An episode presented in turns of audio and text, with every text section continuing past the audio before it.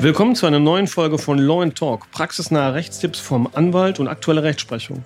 Mein Name ist Michael Kehren, ich bin Rechtsanwalt und Partner der Posikow Kehren Rechtsanwälte Partnerschaft in Hamburg und ich heiße Sie herzlich willkommen zu unserer heutigen Folge zum Thema Verkehrsunfall. Vermeiden Sie diese Fehler. Neben mir sitzt mein Kollege Igor Posikow, er ist Fachanwalt für Verkehrsrecht und wird uns hierzu einige Fragen beantworten und Erläuterungen geben. Guten Tag. Ja, Igor, ich hatte einen Verkehrsunfall. Mir ist einer hinten aufs Auto aufgefahren. Jetzt stellt sich die Frage, was muss ich beachten? Was kann ich tun? Wie soll ich mich verhalten? Vielen Dank nochmal für diese Frage. Wir werden erstmal heute nur die Grundlagen besprechen und ich werde ein paar Tipps geben, was man alles zu beachten hat nach einem Verkehrsunfall. Wir gehen jetzt tatsächlich nur von diesem Basisfall aus, den du genannt hast. Auf einzelne speziellere Fälle mit komplexeren Unfallkonstellationen, auf die gehen wir gerne in separaten Folgen ein. Das würde hier aber den Rahmen sprengen. Mir ist es auch generell, das möchte ich einmal ganz klar betonen, ein Anliegen, hier nochmal so ein bisschen darüber aufzuklären, was alles zu beachten ist nach einem Verkehrsunfall. Denn meine Erfahrung sagt, nach vielen Jahren Bearbeitung von Verkehrsunfällen, dass die Bevölkerung immer noch nicht ganz genau aufgeklärt ist darüber, was man genau zu beachten hat, wie man sich zu verhalten hat, wie man Beweismittel anfertigt und so weiter und so fort. Darauf werden wir hier eingehen. Okay. Worauf soll ich denn sofort am Unfallort achten? Das Erste, was besonders wichtig ist, ist natürlich, dass man Beweismittel herstellt. Denn ein Verkehrsunfall ist, selbst wenn es so eine einfache Konstellation ist, wie du sie genannt hast, also sprich ein regulärer Auffahrunfall, kann rechtlich sehr komplex werden. Bedeutet, wir müssen natürlich in erster Linie eine Menge Beweismittel herstellen oder so viele, wie es geht. Das ist auf jeden Fall das A und O und darauf sollte jeder achten, der in einen Verkehrsunfall verwickelt ist, selbst wenn man sich seiner Sache sicher ist. Bedeutet, Fotos am Unfallort anfertigen ist wohl die absolute Grundlage. Das sollte jeder machen und auf den Fotos sollten beide Fahrzeuge zu sehen sein, auch am besten die Schäden fotografieren. Da sollten natürlich auch die Kennzeichen erkennbar sein. Wenn es Zeugen am Unfallort gibt, dann auch von denen, die Daten aufnehmen, vielleicht sich kurz notieren, was die gesehen haben. Ist aber eigentlich auch Aufgabe der Polizei, die man eigentlich immer zu Rate ziehen sollte oder zumindest herbeirufen sollte. Tauschen Sie einfach die Unfalldaten aus, Ihre Versicherungsdaten und alles Weitere klären Sie bitte unter sich. Das ist das, was die Polizei normalerweise sagt. Man kann aber natürlich darauf bestehen, dass die kommen. Das dauert dann zwar länger, aber man sollte sich normalerweise die Zeit nehmen und besonders bei unübersichtlichen Unfallsituationen immer auf die Polizei warten. Und das gilt ganz besonders für den Fall, wenn es überhaupt keine Zeugen gibt, sondern nur die beiden Unfallbeteiligten. So, ein weiterer Tipp, den ich hier geben kann, das erlebe ich tatsächlich immer noch, dass Leute sich relativ sicher sind, dass die Verantwortung für den Verkehrsunfall haben und diese geben dann häufig sogar ein schriftliches Anerkenntnis ab, indem sie einfach reinschreiben, ja, ich bin verantwortlich, ich werde alles bezahlen oder meine Versicherung wird alles bezahlen. Das würde ich nicht machen. Also alleine deswegen, weil Laien das in der Regel überhaupt nicht bewusst ist, wie der eigene Verursachungsbeitrag ist bei so einem Verkehrsunfall. Das sollte eigentlich ein Anwalt einschätzen und nicht ein Fachunkundiger am Unfallort, der auch wahrscheinlich gerade noch unter dem Eindruck des Unfalls steht. Also davon rate ich immer ganz dringend ab. Also wie gesagt, Beweismittel sind das A und O. Ganz dringend dafür sorgen, dass der Anwalt später genug Material hat, um den Fall vernünftig einschätzen zu können. Gut. Und wenn ich vor Ort die Beweismittel hergestellt habe, Daten ausgetauscht worden sind und mit dem Unfallgegner alles erledigt ist, dann fahre ich mit meinem Auto am besten in die Werkstatt. Ja, Michael, das ist richtig. Solange dein Fahrzeug fahrfähig und verkehrssicher ist, kannst du damit auch in die nächste Werkstatt fahren. Lass das Fahrzeug aber bitte noch nicht reparieren. Das ist sehr wichtig. Normalerweise empfehlen die Werkstätten, wenn der Schaden dann einigermaßen hoch ist, also Pi mal Daumen mehr als 750 bis 1000 Euro, da empfehlen die Werkstätten, sich einen Sachverständigen heranzuziehen, der die Schäden erstmal begutachtet und bewertet. Der Sachverständige stellt dann ein Sachverständigengutachten her, welches für die Anwälte dann später die Basis ist für die Forderung, die an die Versicherung gestellt wird. Wichtig ist bei den Sachverständigen, ist darauf zu achten, dass diese unabhängig sind. Denn viele Sachverständige arbeiten parallel, auch für Versicherer. Und da muss man darauf achten. Da gibt es so ein paar Gesellschaften wie den TÜV oder die DEKRA. Die machen auch viele Gutachten für Versicherer. Und da muss man natürlich aufpassen. Die werden normalerweise keine Forderungen mit reinnehmen, die die Versicherer sowieso nicht zahlen oder nicht zahlen möchten. Oder Forderungen, die zumindest vor Gericht gut streitbar sind. Die Erfahrung mache ich immer wieder. Deswegen muss man sehr stark darauf achten, dass der Sachverständige, der kommt, nicht mit Versicherungen zusammenarbeitet. Denn das wirkt sich dann eventuell später auf das Portemonnaie aus. Wenn aber dann das Sachverständigengutachten vorliegt, dann kann ich mein Fahrzeug reparieren lassen oder muss ich dann weiter warten? Ja, wenn das Sachverständigengutachten vorliegt, kannst du grundsätzlich reparieren lassen. Es macht auch in der Regel Sinn. Wichtig ist nur, dass vorher abgeklärt wird mit der Werkstatt, dass diese nicht die Kosten von dir einfordern, sondern darauf warten, dass der Versicherer den Schaden reguliert hat oder direkt an die Werkstatt bezahlt hat, damit du nicht dann dich noch mit der Werkstatt um das Fahrzeug prügeln musst, denn die haben Werkunternehmerpfandrecht und können das Fahrzeug so lange einbehalten, bis die Werkstatt bezahlt wurde. Ein weiterer Vorteil ist, wenn du das Fahrzeug direkt reparieren lässt nach Erstellung des Sachverständigengutachtens, ist natürlich, dass die Versicherung dann eine Nachbegutachtung nicht mehr durchführen kann. Das verlangen viele Versicherer, weil sie an dem Gutachten rummeckern oder an den Reparaturkosten oder an irgendwelchen anderen Positionen. Dem beugt man direkt vor, indem man das Fahrzeug einfach reparieren lässt. Dann will der Versicherer normalerweise auch keine Nachbegutachtung mehr. Bedeutet dann im Ergebnis, ich darf mich auf die Feststellungen des Sachverständigen, den ich beauftragt habe, verlassen. Exakt so ist es. Was wird mir im Übrigen noch ersetzt? Also dann, ich habe ein Sachverständigengutachten eingeholt, ich habe die Reparatur in Auftrag gegeben. Welche Ansprüche habe ich noch? Was steht mir zu nach dem Unfall? Ja, das kann ich dir gerne beantworten. Also der nächste Schritt wäre eigentlich, sich beim Anwalt zu melden. Dazu komme ich aber gleich nochmal. Es gibt eine Menge Positionen, die die Versicherung ersetzen wird. Natürlich die Schäden an dem Fahrzeug, seien sie fiktiv oder irgendwie anders abgerechnet oder konkret anhand der Reparaturrechnung.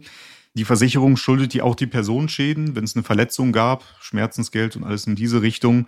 Das musste die Versicherung auch ersetzen. Die Sachverständigenkosten für das Gutachten, welches wir gerade eben besprochen haben, das sollte der Versicherer auch ersetzen, zumindest die angemessenen Kosten. Das ist auf jeden Fall auch eine Position, die immer wieder von den Versicherern bemängelt oder gekürzt wird oder wie auch immer. Die Versicherer versuchen, an dem Gutachten Fehler zu finden, um dann die Gutachterkosten nicht übernehmen zu müssen. Aber das ist auch wieder nochmal ein anderes Thema, was ein bisschen komplexer ist.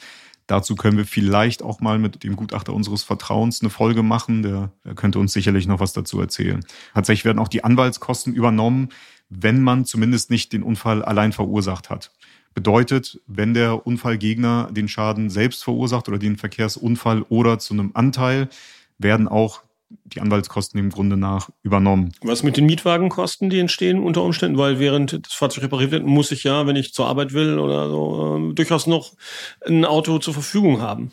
Ja, ganz genau. Auch die Mietwagenkosten werden übernommen. Die müssen aber auch angemessen sein. Also du kannst nicht mit einem Polo in einer Werkstatt dir dann einen Porsche mieten. Dann wird natürlich ein Abzug vorgenommen, weil du nur kompensiert werden sollst im Rahmen dieses Schadensverhältnisses und nicht plötzlich besser dastehen solltest. Also da ist es aber auch wichtig, bevor man sich einen Mietwagen anmietet, das ist auch ein weiterer wertvoller Tipp von mir, sollte man auf das Gutachten noch warten oder mit dem Gutachter sprechen, denn der kann die Nutzungsausfallklasse bestimmen und sagen, wie teuer denn der Mietwagen maximal sein dürfte. Und daran sollte man sich ganz dringend halten, sonst bleibt man natürlich auf Mietwagenkosten teilweise sitzen. Ein besonders wertvoller Tipp ist da aber auch natürlich, sich die Nutzungsausfallklasse von dem Sachverständigen nennen zu lassen und sich ein klassenniedrigeres Fahrzeug zu mieten.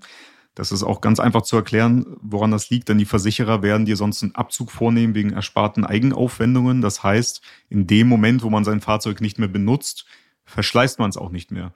Das heißt, wenn man einen Golf in der Werkstatt stehen hat und sich einen Golf anmietet, muss man schon mit einem Abzug von ungefähr 10% rechnen. Das ist so der Durchschnitt, den die Versicherer annehmen von den Mietwagenkosten, die man dann natürlich selber tragen muss. Deswegen empfiehlt es sich, einfach ein klassenniedrigeres Fahrzeug zu nehmen, denn dann kommt ein Abzug für ersparte Eigenaufwendungen nicht mehr in Betracht. Und wenn ich während der Dauer der Reparatur zum Beispiel auf einen Mietwagen verzichte, kann ich dann Geld dafür verlangen oder habe ich dann eine Möglichkeit? Ja, du kannst auch fiktive Mietwagenkosten verlangen, auch Nutzungsausfallentschädigungen genannt. Die richtet sich tatsächlich nach der Nutzungsausfallklasse, die der Sachverständige bemessen oder ermittelt hat, wobei es da auch immer Krieg vor Gericht gibt zu diesem Thema, denn da gibt es verschiedene Berechnungsmethoden, wie sich diese fiktiven Mietwagenkosten berechnen dürfen maximal oder nach welchen Kriterien. Und da kann man auf jeden Fall nicht davon ausgehen, dass das, was im Gutachten als Tagessatz steht, dass man das auch am Ende bekommt. Aber grundsätzlich besteht die Möglichkeit, auch für die Reparaturdauer fiktive Mietwagenkosten zu fordern. Dann stellt sich natürlich die Frage, muss ich überhaupt mein Fahrzeug reparieren lassen oder kann ich verlangen, dass ich die Reparaturkosten ersetzt erhalte, die der Gutachter in seinem Gutachten festgelegt hat? Es ist auch möglich, die fiktive Abrechnung zu wählen und die Kosten, die der Sachverständige ermittelt hat, einzubehalten, ohne das Fahrzeug zu reparieren. Das ist auf jeden Fall möglich.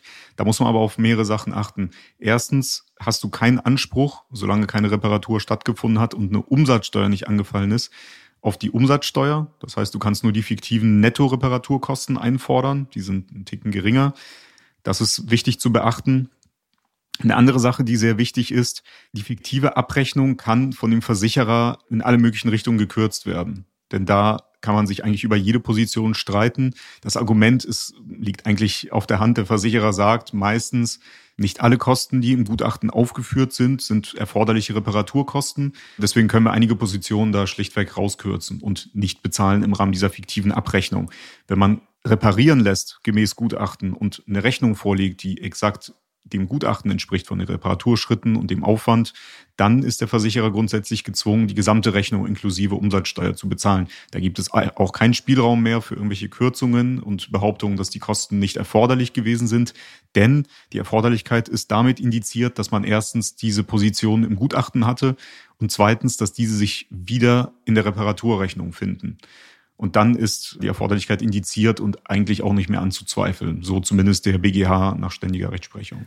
Da jedes Fahrzeug doch über eine Pflichtversicherung verfügt, bräuchte er überhaupt Unterstützung bei der Abwicklung eines Verkehrsunfalls oder wird über die Versicherung nicht ohnehin alles unproblematisch und schnell abgewickelt? Ja, die Frage ist auf jeden Fall berechtigt. Man muss sich einfach nur im Klaren werden, dass bei der Versicherung Experten sitzen, die sich ganz genau damit auskennen, welche Positionen man wegkürzen darf, welche nicht. Da findet auch eine umfassende Risikoabwägung statt. Und dem kann nur ein Anwalt begegnen, der ganz genau prüft, welche Positionen einem zustehen und welche nicht. Ja, du hast sicher ein paar Beispiele für uns, an denen du das verdeutlichen kannst. Ja gut, ich versuche jetzt nicht ganz so technisch zu werden. Die typischen Kürzungspositionen sind bei den Versicherern die Verbringungskosten und die Aufschläge auf die unverbindliche Preisempfehlung. Ich möchte jetzt nicht ganz so genau erklären, was das alles bedeutet. Ich kann kurz auf die Verbringungskosten eingehen. Das sind die Kosten, die der Gutachter dir aufschreibt für den Transport des Fahrzeugs von der Werkstatt zum Lackierer. Üblicherweise oder beziehungsweise häufig wird eine Werkstatt nicht unbedingt eine eigene Lackiererei haben. Deswegen nimmt der Gutachter pauschal in das Gutachten, wenn es ein guter Sachverständiger ist, auch die Verbringungskosten auf. Die können schon mal 200 Euro betragen. Die kürzt der Versicherer in 99% der Fälle weg. Das prüft der Anwalt, wenn er sich damit auskennt, und fordert diese Position entweder nach oder klagt sie auch noch im Zweifel ein. Die andere Position, die ich gerade erwähnt habe, also die Aufschläge auf die unverbindliche Preisempfehlung für Fahrzeugteile, ist eine Position, die ein Sachverständiger aufschreibt dafür, dass die Werkstatt beispielsweise Autoteile vorrätig hat und Lagerkosten produziert. Diese Position soll das damit sozusagen abgelten. Und die Versicherer kürzen natürlich diese Position, weil die sagen, naja, von vornherein weiß man aber noch nicht, ob das Fahrzeug erstens überhaupt verbracht wird zu einer Lackiererei oder ob man zu einer Werkstatt fährt, die schon selbst einen Lackierer hat. Und bei den Aufschlägen auf die UVPE, da sagen die Versicherer, dass die Kürzung gerechtfertigt ist, weil gar nicht klar ist, ob die Ersatzteile überhaupt bei der Werkstatt auf Lager sind oder nicht. Wenn die bestellt werden, fällt diese Position eben nicht an. Und da kommen wir schon auch auf den Kern der fiktiven Abrechnung. Bei der fiktiven Abrechnung, also wenn man keine konkrete Reparatur durchführt am Fahrzeug, sind alle diese Positionen nur erstmal Schätzungen, denn man weiß ja nicht, ob repariert wird später oder nicht. Und das ist sozusagen die Kernaussage dieser Problematik. Und da kann man die Position eigentlich nicht aufspalten in, das eine ist nicht angefallen, deswegen zahlen wir es nicht, und das andere schon, sondern alle Positionen sind noch nicht angefallen. Und deswegen argumentiert der Anwalt und sagt, wir wollen alles haben, weil alle Positionen wahrscheinlich anfallen werden. Punkt. Weitere typische Kürzungen finden natürlich an den Gutachterkosten statt. Der Gutachter muss von der gegnerischen Versicherungen ebenfalls bezahlt werden, wenn einen die Verantwortung an dem Unfall nicht trifft. Die Gutachter sind aber relativ teuer. Wer ein Gutachten mal in der Hand gesehen hat, hat erstens gesehen, dass die sehr aufwendig gestaltet sind und sehr viel Information beinhalten, und zweitens kann so ein Gutachten auch mal schnell zwischen 1.000 bis 2.000 Euro kosten. Das missfällt natürlich den Versicherern. Und da werden alle möglichen Kürzungen mit allen möglichen Begründungen vorgenommen. Das wäre jetzt aber ein bisschen zu ausführlich, darauf einzugehen. Aber das ist auch eine Position, über die sehr regelmäßig gestritten wird. Eine weitere Position, die wir auch schon mal erwähnt hatten, das sind die Mietwagenkosten oder die Nutzungsausfallentschädigung. Da kann man natürlich darüber streiten, ob die Mietwagenkosten zu hoch sind oder ob man zu lange das Fahrzeug angemietet hatte. Das wird der Anwalt dann prüfen können oder vorher einen Tipp geben können, bevor man sich da in Kosten reinreitet. Bei der Nutzungsausfallentschädigung ist natürlich klar, dass wir darüber diskutieren können, wie hoch die Kosten für das Anmieten eines adäquaten Fahrzeugs wären. Last but not least, das Schmerzensgeld, auch ein sehr, sehr streitbarer Punkt, hängt in der Regel von der Einschätzung eines Gerichts ab. Das bedeutet, das Schmerzensgeld an sich ist sehr stark über die Rechtsprechung ausgestaltet, was natürlich ein großes Diskussionsfeld eröffnet für die Versicherer. Das heißt, man fordert ein gewisses Schmerzensgeld ein. Der Versicherer kann mit leichter Begründung sagen, ja, die Verletzungen waren aber nicht derart gravierend, deswegen zahlen wir nur die Hälfte. Und darüber kann man sich eigentlich nur mit Unterstützung eines Anwalts streiten, mit der Versicherung. Und wenn die Versicherung sich nach wie vor am Ende sperrt und weiterhin Probleme macht und nicht das regulieren will, was man selbst für berechtigt hält, wie geht es dann weiter? Dann muss geklagt werden, vermute ich. Ganz genau. Wenn der Versicherer die Regulierung oder die vollständige Regulierung verweigert, kommt man ohne das Gericht nicht weiter. Das bedeutet, man müsste den Anwalt mit einer Klageerhebung beauftragen. Da muss man aber einige Aspekte vorher noch berücksichtigen. Und zwar erstens ist ein gerichtliches Verfahren sehr teuer. Das ist der erste Punkt. Und zweitens, die Erfolgsaussichten bei Gericht sind in Verkehrsunfallsachen oft nicht ganz klar.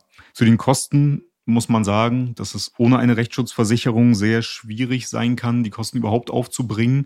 Da muss man nämlich beachten, dass besonders wenn Personenschäden mit eine Rolle spielen, das Gericht normalerweise ein medizinisches Gutachten braucht, wenn der Unfallhergang selbst streitig ist, auch ein Unfallrekonstruktionsgutachten.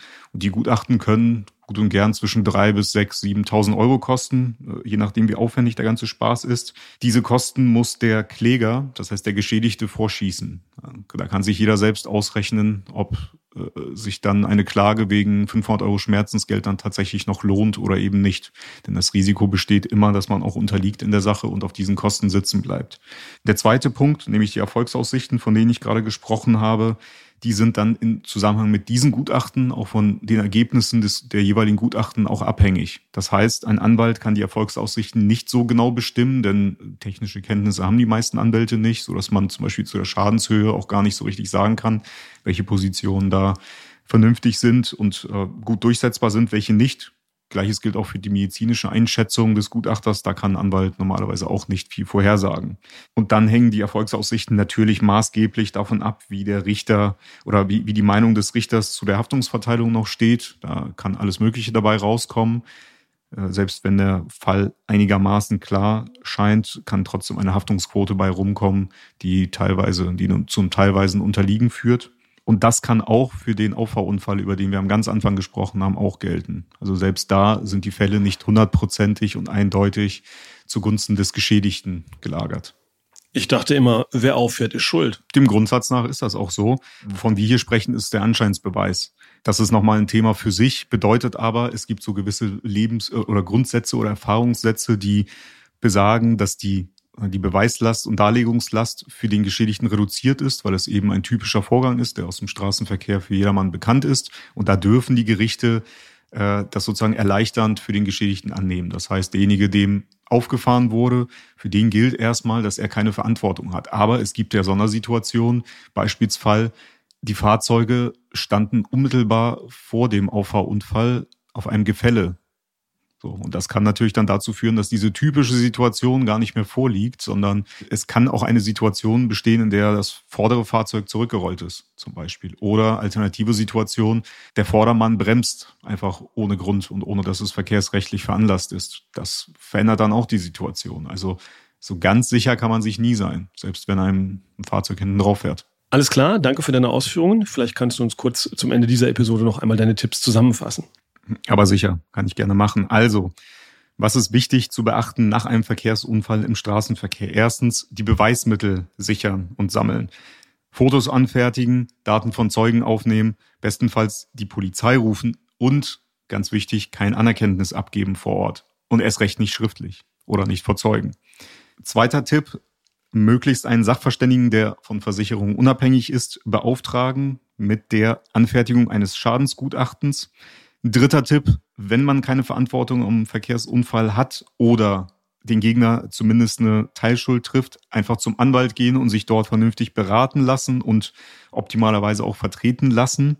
Denn mit Versicherern legt man sich als Privatperson nicht an. Im Umkehrschluss heißt es aber auch, wenn man den Unfall ziemlich sicher allein verursacht hat, braucht man keinen Anwalt. Den Unfall meldet man einfach bei seiner Versicherung und die reguliert alles. Und man muss sich damit bestenfalls nicht mehr befassen. Und weitere Tipps braucht man nicht, denn der Fachanwalt für Verkehrsrecht, den man dann beauftragt, klärt den Rest. Da gehe ich von aus. Vielen Dank für deine Ausführungen, Igor. Gerne. Wenn Sie ein Problem zum Thema Verkehrsrecht haben, können Sie uns gerne kontaktieren. Darüber hinaus freuen wir uns wie immer, wenn Sie unseren Podcast abonnieren und uns bewerten. Welche Themen interessieren Sie noch? Schreiben Sie uns dazu gerne eine E-Mail an kontakt@lawandtalk.de. Und im Übrigen bleibt mir nur, mich zu bedanken für Ihre Aufmerksamkeit. Wir hören uns in der nächsten Folge. Bis gleich. Bis gleich.